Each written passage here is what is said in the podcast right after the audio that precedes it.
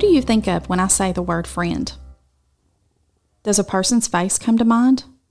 Maybe you are going through a hard time right now with someone you thought was a friend, so that word makes you mad right now. Or maybe you think you have the best friends in the whole wide world, so that word makes you smile.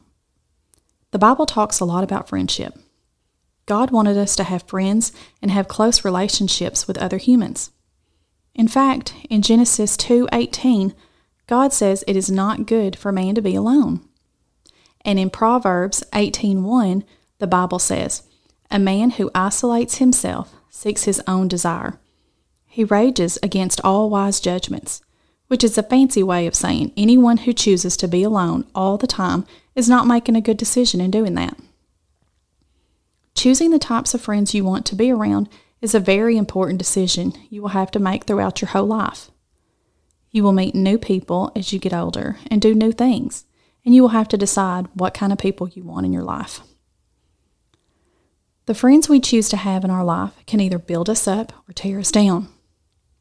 They can either help us make good decisions or lead us towards bad decisions. Proverbs 27:17 says, "As iron sharpens iron, so one person sharpens another." This means the people we choose to be around can either sharpen us and lift us up, or they can make our lives dull and tear us down. This week, we are going to talk about friendships from people in the Bible. They are good examples of the types of friends we would want to have in our lives. Kids, think about the friends you have right now. Now think about the characteristics you would want if you could create the perfect friendship.